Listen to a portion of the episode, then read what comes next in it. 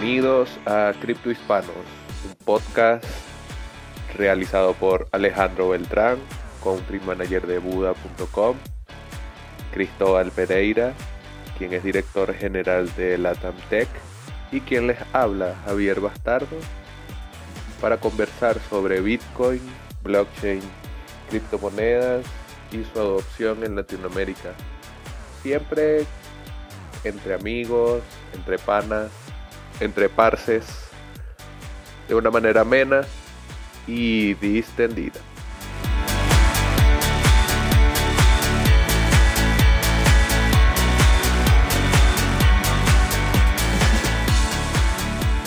Bueno, bienvenidos al episodio número 2 de Cripto Hispanos. En el episodio eh, número 2 eh, vamos a estar hablando en una conversación bastante entretenida eh, junto con Javier y Alejandro, los dos conductores que me acompañan en este podcast. lo que vimos durante el primer episodio que transmitimos hace algunos días atrás, hablamos principalmente sobre lo que eh, era la tecnología blockchain explicada por cada uno de nosotros y también lo que ha significado eh, el cambio de paradigmas eh, de esta tecnología en el día a día de cada uno también. La experiencia que venía previamente trabajando, de dónde proveníamos y por qué Bitcoin es una tecnología que va a modificar bastantes realidades a un futuro y lo que ya está haciendo el día de hoy. Pero importante saber también y conocer sobre lo que es la tecnología donde funciona Bitcoin, que es blockchain. Eh, Javi, no sé cómo tú ves eh, lo que vamos a conversar el día de hoy. Gracias, Cristóbal. Bueno, hoy el capítulo se va a centrar en lo que se ha llamado la tecnología base o también como Satoshi Nakamoto lo reconocía, el registro a través del que se lleva la contabilidad de Bitcoin, que es la cadena de bloques o blockchain, como se ha popularizado la palabra como tal. Es una tecnología que permite llevar un registro que puede ser consultado por múltiples partes sin necesidad de confiar unos en otros y permite, en el caso de Bitcoin particularmente, que todos los participantes de la red conozcan el destino y el movimiento de esos Bitcoin que circulan a través de la red y que se ha probado en otros casos como una posibilidad de mejorar algunos determinados puntos de la no sé, las empresas, eh, la contabilidad dentro de gobiernos, inclusive se ha experimentado con este tipo de registro en otras áreas. De eso va el segundo capítulo de Cripto Hispanos. Hola Javi, hola Cristo, un saludo a todos los criptohispanos. Recuerden que este episodio es traído a ustedes gracias a nuestros sponsors Latam Tech, Satoshi en Venezuela y Buda.com. Hola Alejandro, ¿qué tal? ¿Cómo te va? Muchas gracias. Eh, por acá todo bien. La verdad es que es un tema bastante interesante, como lo menciona Javi. Eh, yo creo que la tecnología en sí, como blockchain, tiene bastantes aristas, bastante conocimiento que se, eh, y trabajo en el cual se está desarrollando el último año, pero también, sobre todo, creo que también tiene bastantes puntos de vista distintos y creo que eh, es un punto central donde me parece que cada uno de nosotros también puede tener un, punto de vista totalmente distinto a lo que, a lo que vimos del episodio pasado que, que, hablamos principalmente sobre Bitcoin, donde creo que teníamos posturas bastante similares. Eh, creo que eh, dentro de todos vemos que Latinoamérica puede ser un, un ecosistema bastante interesante sobre lo que es la adopción de Bitcoin en sí, pero creo que sobre todo las visiones difieren en, torno a lo que es la tecnología blockchain.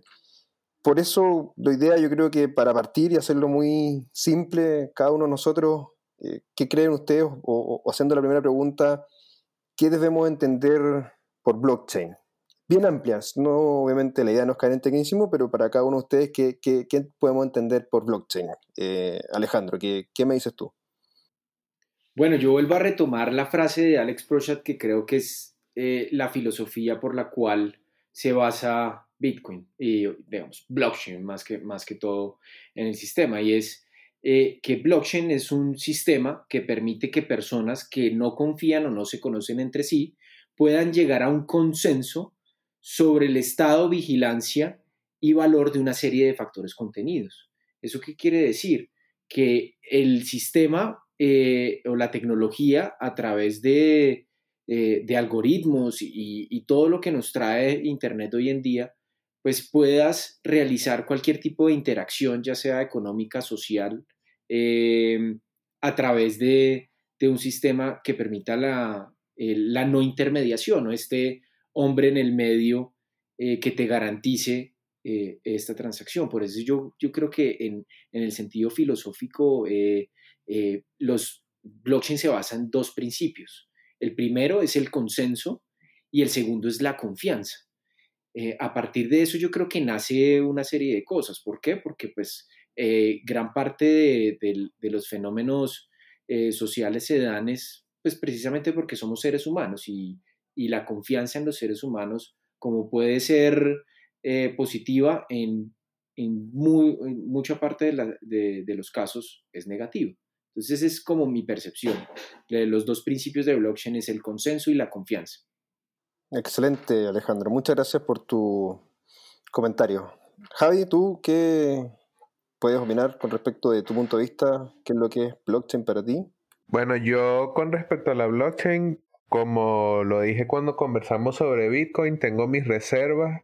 Entiendo que dado que permite la solución del problema de los generales bizantinos, esta idea de que, por lo menos en nuestro caso, aquí los tres, quisiéramos constatar que en realidad estamos realizando las tareas que nos tocan hacer para crear este capítulo del podcast.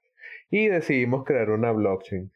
Entonces, en el caso de Bitcoin, la idea es ver cómo nosotros llenamos esa cadena de bloques con información sobre cómo completamos esa tarea y hay una moneda que circula a través de esa red que es la que protagoniza esas entradas y salidas en esa base de datos que nosotros tres compartiríamos.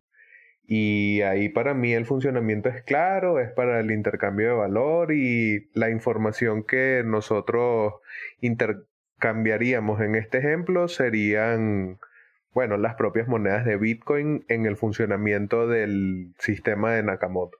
Pero esa solución de ese problema para compartir información sin necesidad de confiar en los demás participantes ni confiar en un ente central que maneje la data, ha dado pie a pensar esa misma forma de recabar la información más allá del uso para el intercambio de valor.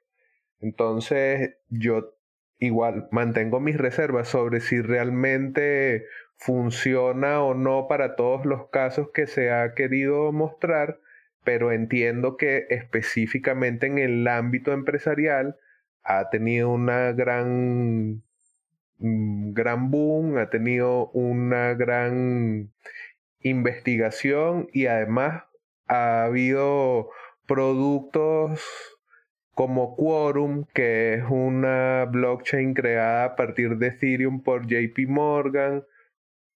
Ha habido investigaciones de otras grandes empresas.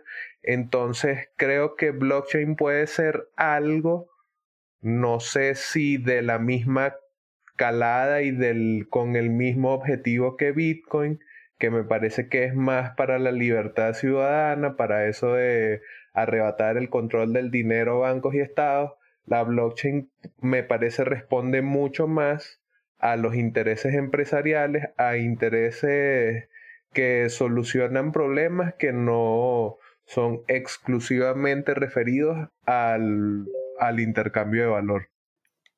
Excelente, Javi. Eh, tengo también, bueno, eh, puntos de vista similares creo que tengo un poco más de confianza en relación a lo que tú planteaste de tus reservas con respecto a, si realmente esta tecnología va a permitir solucionar algunos problemas. Pero me quedo también con unas palabras que, comentó eh, Alejandro, específicamente con respecto a la confianza. Creo que esta tecnología ha permitido... Tengo, tengo una apreciación bien, bien filosófica, pero Alejandro obviamente me va a entender porque venimos los dos antes de conocer Bitcoin del sector financiero. Y me parece que un gran aspecto filosófico del cual podemos trabajar y basar esta tecnología es esta posibilidad de llevar un registro que es totalmente descentralizado, confiable y sobre todo transparente de transacciones económicas que es un monopolio hoy día en el sector bancario o sector financiero global. Los primeros bancos eh, nacen en Italia eh, hace bastante años, más de 2000 años atrás, y desde ese momento hasta el día de hoy su trabajo siempre ha sido el mismo, el de llevar registros de manera centralizada. Y eso obviamente pone bastantes barreras de acceso a muchas personas si bien creo estoy tocando algunos aspectos fundamentales de lo que es Bitcoin, obviamente porque fue quien eh, desarrolló este, esta tecnología o la dio a conocer, por así decirlo, creo que hay bastantes usos que también se le pueden dar eh, a esta tecnología denominada blockchain, cadena de bloques o, como cualquier otra persona se le ha podido eh, categorizar.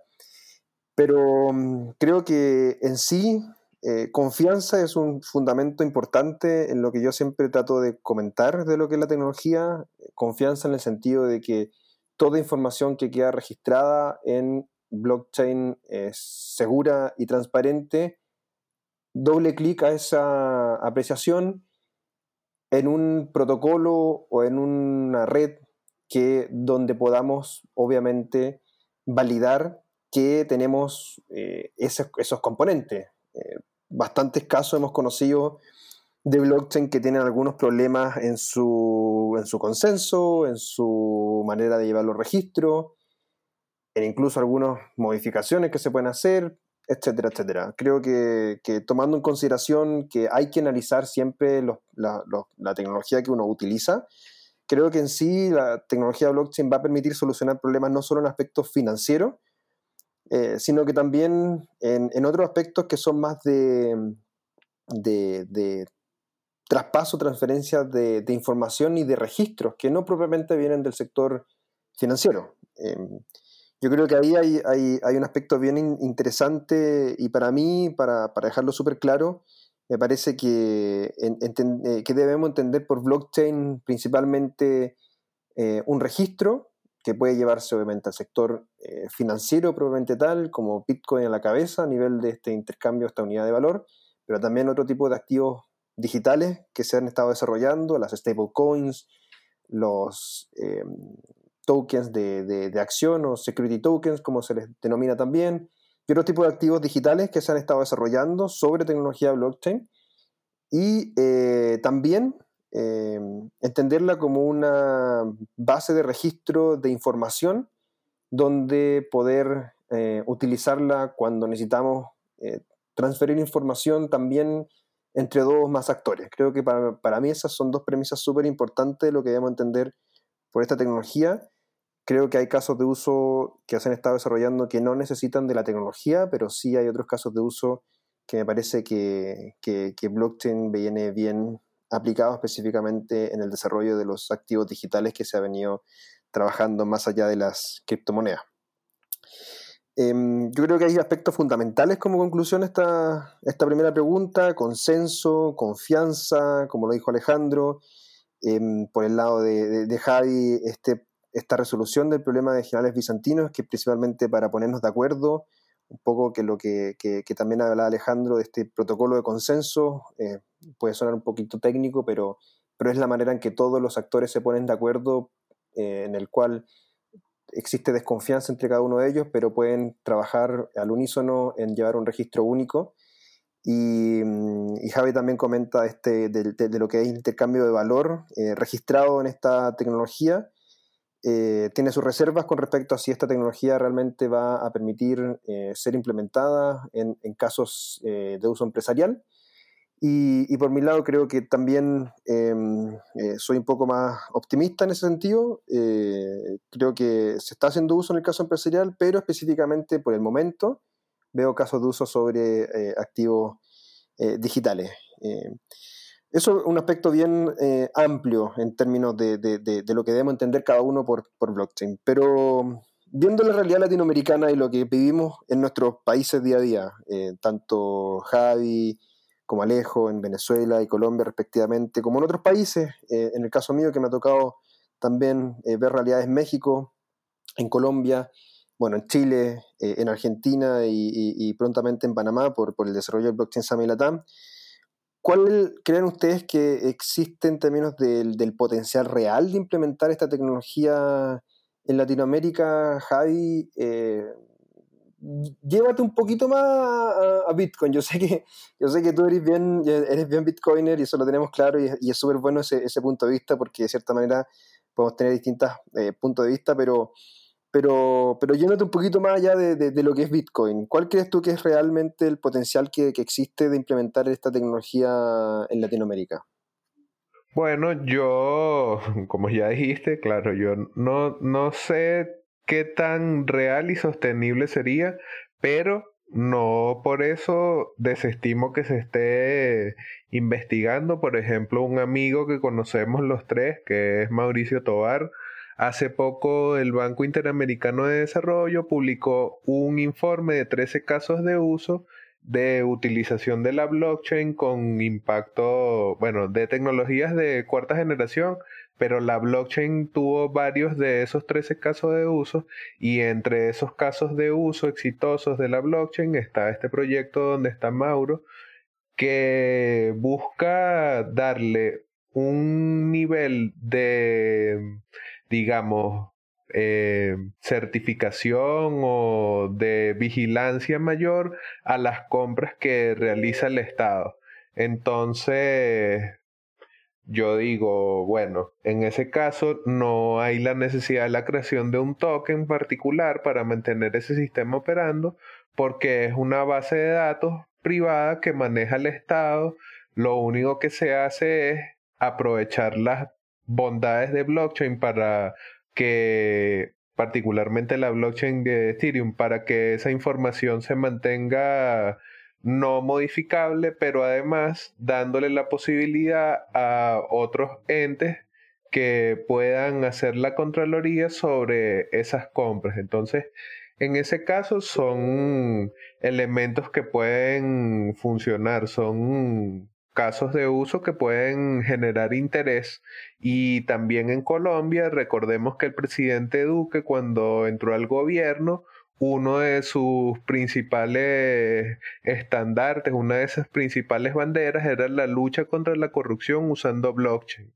Yo acá en Venezuela tenemos nuestro Petro, la criptomoneda loca del gobierno. No es una criptomoneda, es todo horrible, pero lo que quiero decir es que al final del día hay muchas posibilidades de que ese, esa solución del problema de los generales bizantinos dé pie a otros casos de uso en donde no se intercambia valor directamente.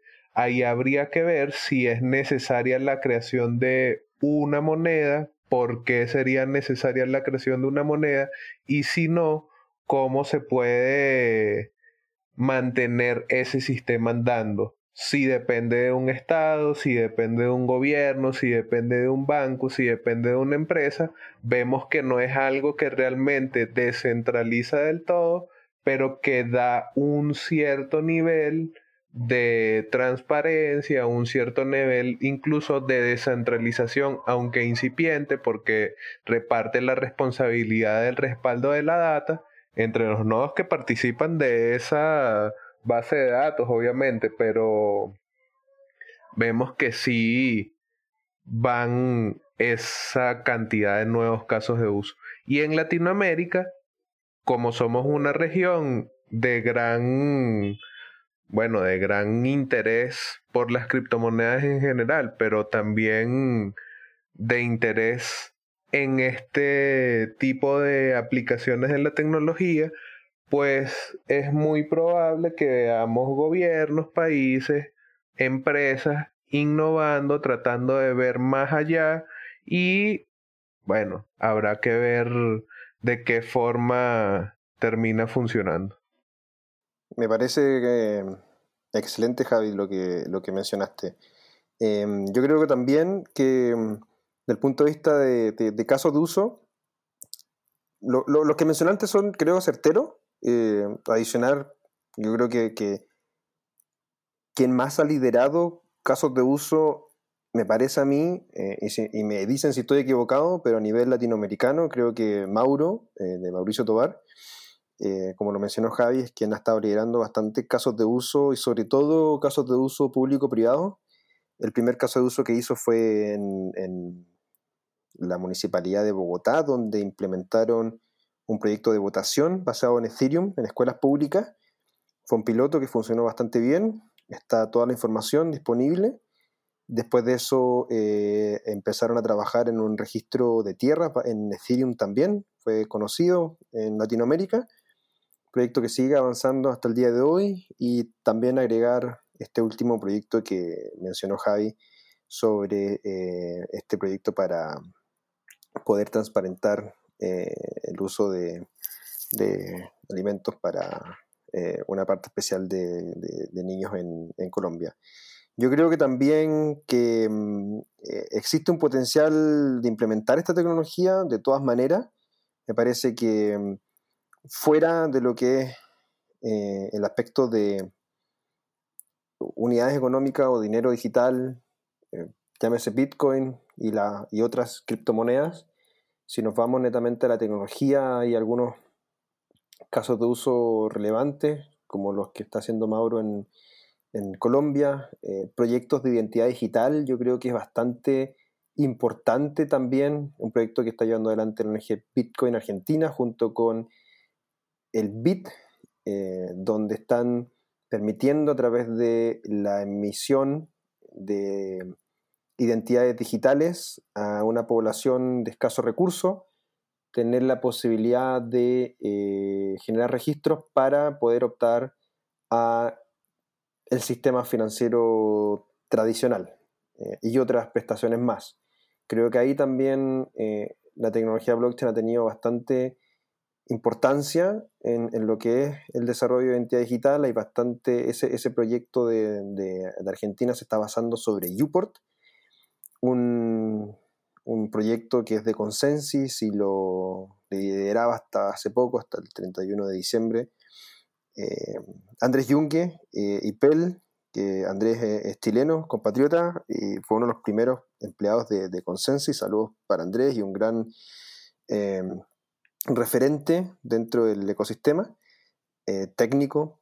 Y, creo que hay un proyecto bastante interesante ahí. Creo que hay blockchain desde el punto de vista de lo que es la identidad digital, sobre todo para el uso que se le puede dar no solamente a nivel país, sino que a nivel internacional puede ser eh, un potencial importante en el desarrollo de la tecnología. Eh, creo también que mm, eh, donde existe un potencial casos de uso, viene por el lado de lo que se está haciendo en algunos países, en Perú, en México y en Chile se han habido algunos casos sobre procesos de licitación, como lo mencionaba también Javi, obviamente sin la necesidad de creación de ningún tipo de token ni moneda digital, sino que netamente usando blockchain como eh, una base de datos donde sabemos que tiene una característica relevante, que es la de em, dar seguridad y transparencia con lo que yo registro. Eh, creo que ahí también es súper importante para esos procesos de compras públicas de cara a organismos del Estado. Y ahí Perú ha tenido bastantes proyectos, conozco eh, uno. México también ha venido trabajando en el suyo y en Chile también se estuvo eh, trabajando en, otro, en otro proyecto similar. Donde yo creo que no veo un potencial de, implementación, creo que hay un caso de uso en Chile, que es la Comisión Nacional de Energía, que utilizó Ethereum para el registro de sus de, su, de, la data de energía en Chile, eh, netamente por un aspecto de seguridad de, del dato, No sé si ahí eh, vale la pena usar blockchain. Eh, tengo mis reparos sobre ese proyecto, si bien fue el primero que se implementó en Chile, se aplaudió bastante y todo, pero tengo mis reparos si realmente eso funciona. Yo creo que funciona siempre y cuando existen eh, más, de algún, más de una institución o empresa que participe de ese, de, esa, de, esa, de ese proceso de información. Y sobre todo creo que, que, para mí la conclusión es sí existe potencial. Eh, hay que ir viendo caso a caso, casos de uso son pocos todavía en Latinoamérica eh, creo que hay bastante que se están desarrollando. Eh, conocí hartos en, en, la Bitcoin que se hizo en Uruguay y estamos conociendo bastantes también para el Blockchain Summit Latam que se viene ahora en Panamá. Y creo que ahí eh, es relevante también tener un espacio donde poder dar a conocer los casos de uso relevantes sobre esta tecnología. Creo que la conclusión también ahí es decir, faltan casos de uso, no esperemos obviamente que se desarrollen toda la rápida, falta un tiempo en que veamos casos de uso reales que se estén haciendo en producción, no solo pruebas de concepto.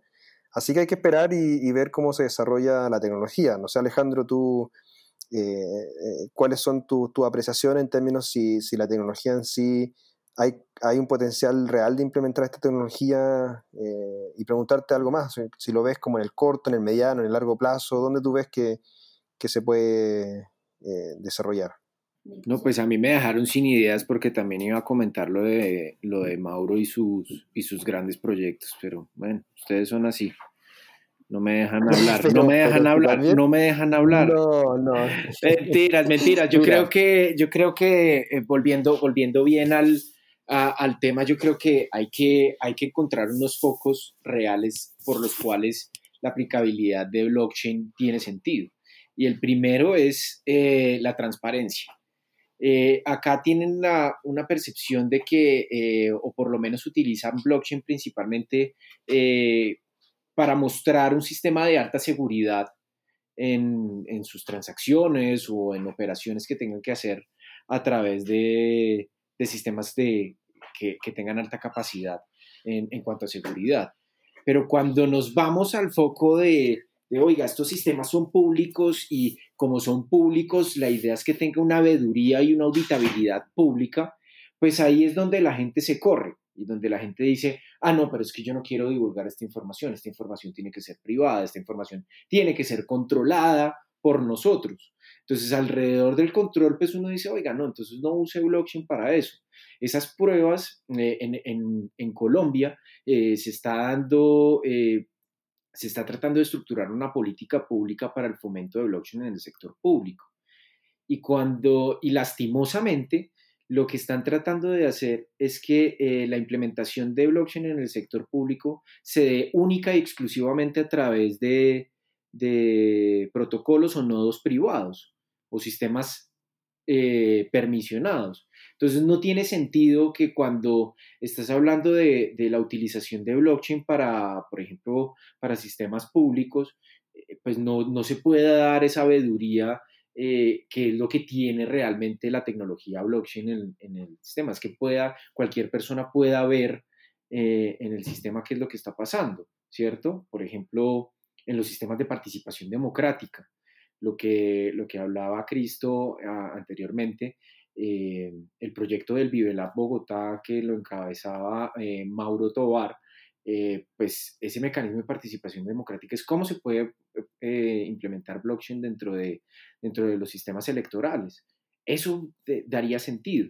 Y más en, en, una, en, en, países o en una región como la de nosotros, donde existen unos vicios de corrupción, o por lo menos dentro de los índices muestran unos índices de corrupción muy altos. Por ejemplo, en Colombia, pues la corrupción se lleva más de 50 billones de pesos al año. Eso es un, eso es un montón de plata. Entonces, ¿qué pasa con esos desvíos de los recursos públicos? ¿Por qué no se podría implementar blockchain con veeduría pública para verificar que sus recursos sí lleguen a, a, los destinos que son y no se malgasten en, en, prebendas o en lo que llaman acá Colombia popularmente las coimas, eh, pagando, pagando personas? Yo creo que tiene sentido desde el lado de la transparencia y desde la auditabilidad pública. Ahora bien, en Colombia, en Colombia, lo están utilizando desde el, desde el lado corporativo y le están tratando de explorar el tema, que me parece muy, muy bueno. Somos de la, de, eh, estamos como, como muy pendientes de qué es lo que está pasando con la tecnología blockchain, pero solo están mirando desde el lado de, de los sistemas permisionados y los no permisionados los dejan a un lado como si fueran algo malo, como si fueran algo negativo. Acá en Colombia se percibe el sistema, eh, protocolos como Bitcoin y, otras, digamos, muy atado al sistema de criptomonedas como algo eh, propenso a solo actividades delictivas, mientras que en este caso eh, yo creo que, que, hay que hay que ver la tecnología como, como un todo. Y si lo vemos nosotros como ciudadanos, desde la transparencia, yo creo que, que, que blockchain tiene muchísimas utilidades a nivel de sector público, los sistemas notariales, los sistemas de registro, eh, que se acabe toda esa burocracia que tienen eh, nuestros países en cuanto a, los trámites. Y ahí yo creo que, que, debemos, eh, debemos darle, darle un sentido a esa utilidad de las blockchains. Mientras, mientras una persona en su sistema no quiera mantener el control de todo lo que pasa en su sistema, pues no use blockchain a mi modo de ver. Y esa es parte de la discusión y quiero que la abramos acá directamente. Perfecto, Orejo. Muchas gracias. Em, vamos a dar por cierre esta primera parte eh, del episodio eh, número 2 y vamos también a dar un espacio para agradecer a nuestros sponsors que hacen posible este podcast. Este episodio es traído a ustedes gracias a Satoshi en Venezuela, Buda.com y Latamtec. Bueno, estamos en la segunda parte, que es la más importante, creo, de, para los tres. Pudimos apreciar cada uno de los puntos de vista personales, pero ahora me interesa que entremos en un aspecto más de la discusión. ¿Cómo ven ustedes, al fin y al cabo, lo que, lo que hablamos en, la primera parte, de lo que ve cada uno en términos de lo que es la tecnología y su adopción y aplicación en, Latinoamérica? Eh, vimos distintos puntos de vista, algunas menciones, algunos proyectos que se están haciendo. Eh, Javi, Alejandro, que les doy la palabra para que puedan comentar sus apreciaciones.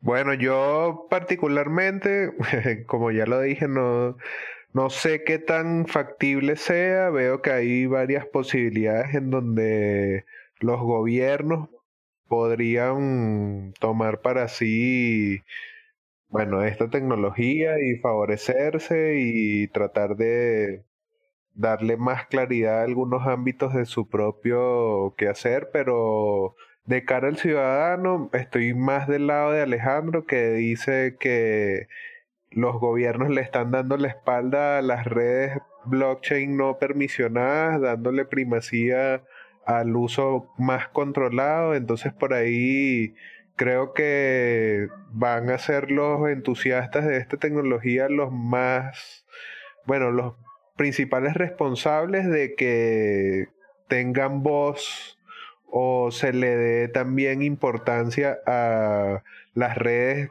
públicas, el uso público de cara al ciudadano de esta tecnología y por ahí cómo se puede adecuar eso de repente incluso con Bitcoin y darle más apertura a las criptomonedas como tema.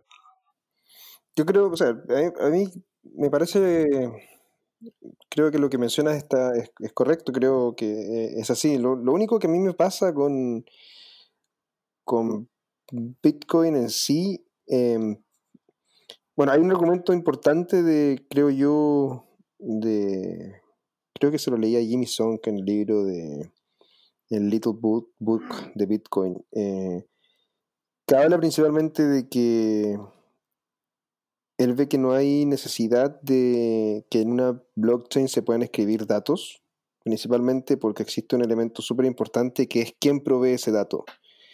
Cuando tienes corrupción entre instituciones y personas y esa, y esa información que se traspasa corruptamente entre esas instituciones y personas queda registrada en una base de datos, también es posible que quede registrada en una blockchain. Una blockchain no te va a poder, eh, creo yo, eh, permitir, eh, obviamente, certificar que esa data es verdadera o no.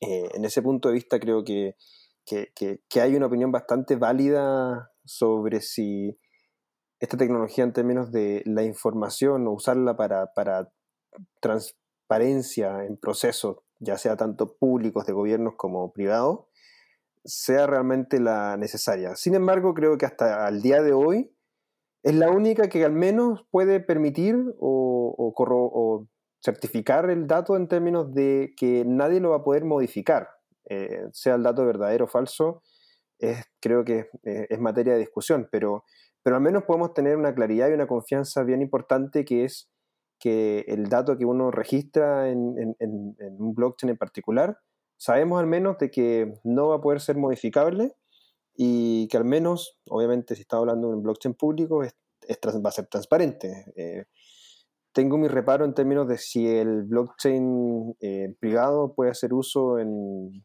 en, la, en los gobiernos. Creo que no sé si realmente se, puede usar. Mucho más corporativo. tú, Pero tú lo ves en el lado corporativo. Muchísimo más, pero volviendo, volviendo al tema que tú dices em, sobre eh, en qué momento en qué momento una persona puede registrar algo que pueda ser falso, hay que tener en cuenta un elemento que me parece vital en la blockchain y es el tema del consenso. Hasta dónde ese consenso puede transparentar una verdad, ¿cierto? Obviamente puede transparentar una mentira, ¿no? Pero, ah, digamos, un, un general nazi dijo, oye, di 30 mil veces una mentira y se convertirá en una verdad. Pero en, muchos, en, la mayoría de los casos, pues los sistemas de consenso permiten validar si la información es, es veraz o no. Y les voy a poner un ejemplo muy, muy simple. ¿Qué pasa con LinkedIn? Cuando uno postea, yo puedo postear, oiga, yo fui, soy doctor de la Universidad de Harvard y soy el, el duro de, de data science en este caso, pues si nadie valida esto, eh, pues va a ser un engaño. Mientras que en el caso de LinkedIn, eh, hay personas que comienzan a validar tus aptitudes, tu formación, todo. Entonces, estas personas o ese consenso comienza a decir, mire, esta persona eh, dice ser quien es. Y eso es, por ejemplo, lo que una de las promesas que está haciendo Uport, que está a, cargo de, de Andrés, tu, compatriota, y es eso, es como los, los testimoniales o las credenciales, es lo que permite validar qué es verdad y qué es mentir, o por lo menos validar eh, eh, en un gran rango eh, o en un gran número de cantidad que si es cierto o no lo que está pasando.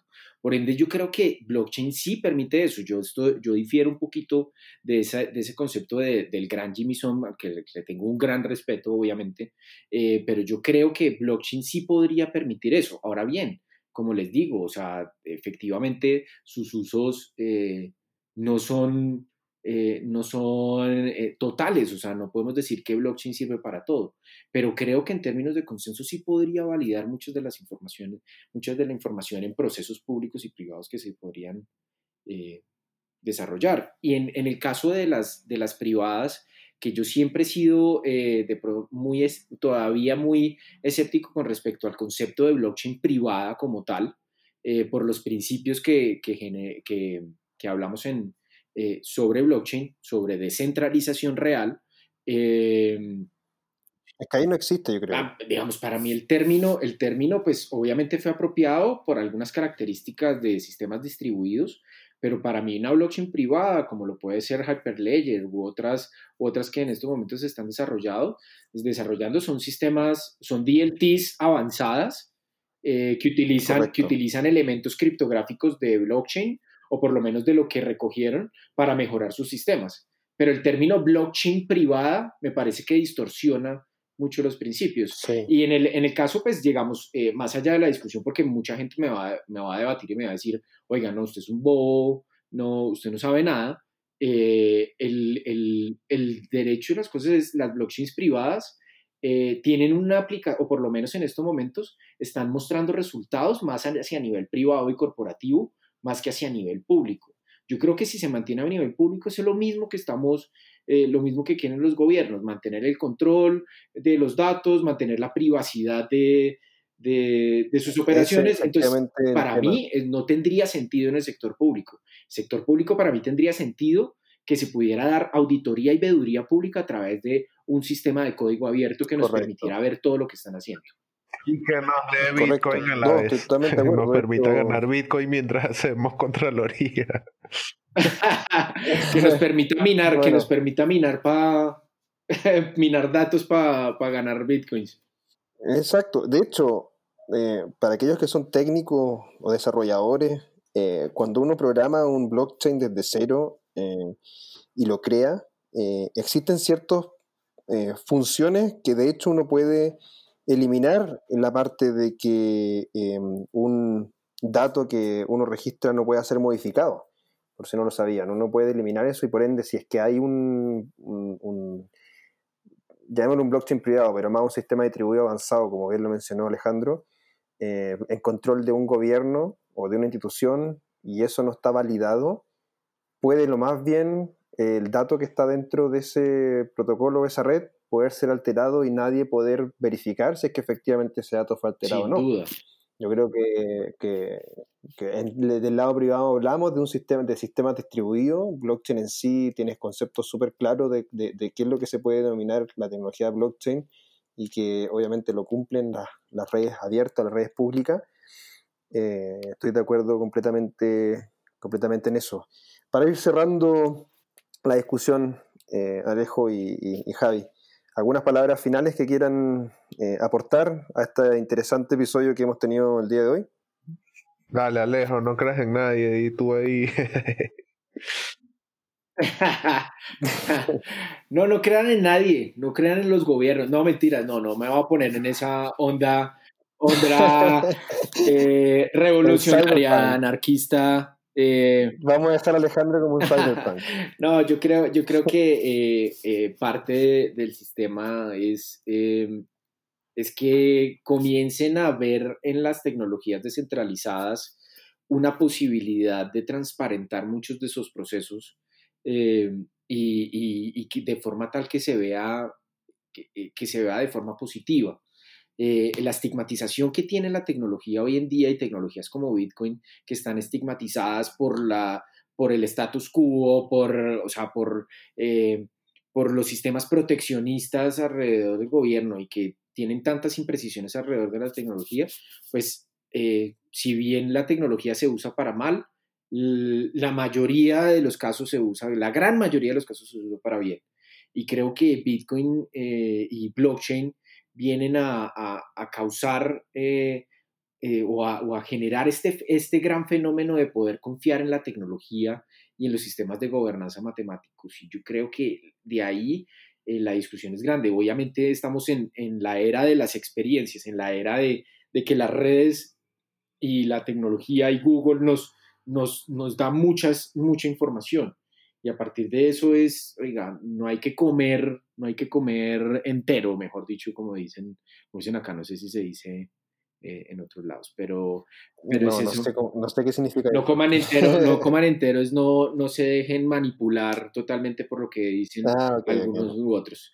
Pero es eso, es eso, crean eh, la tecnología blockchain, si bien puede resolver, tampoco puede resolver todo, todo en la vida, pero sí, sí viene ese fenómeno de discusión la descentralización, cómo le quitamos poder al poder eh, malo, ¿no? Al poder malo, no hay, no hay poder, no solo hay poder eh, malo, sino bueno.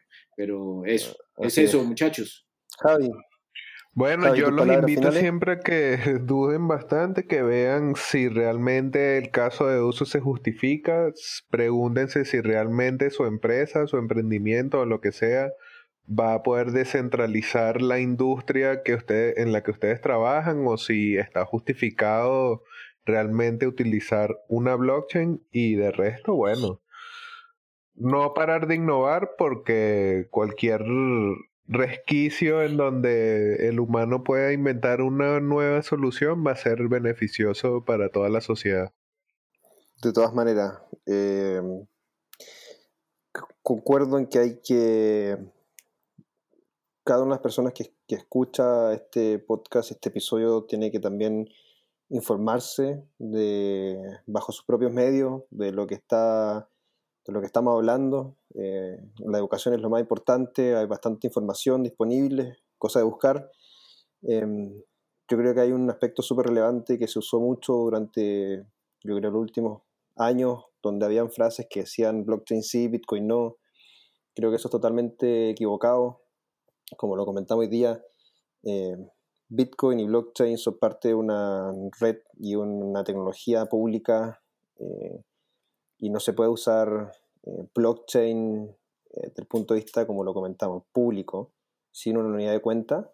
Y si hablamos de un sistema privado o, centralizado, hablar de, de sistemas distribuidos o DLTs, eh, como palabras finales y, dejarlos eh, invitados a que obviamente puedan seguir conociendo sobre la tecnología, eh, nos, comenten obviamente a nosotros cuáles son casos de uso que les gustaría que obviamente analizáramos.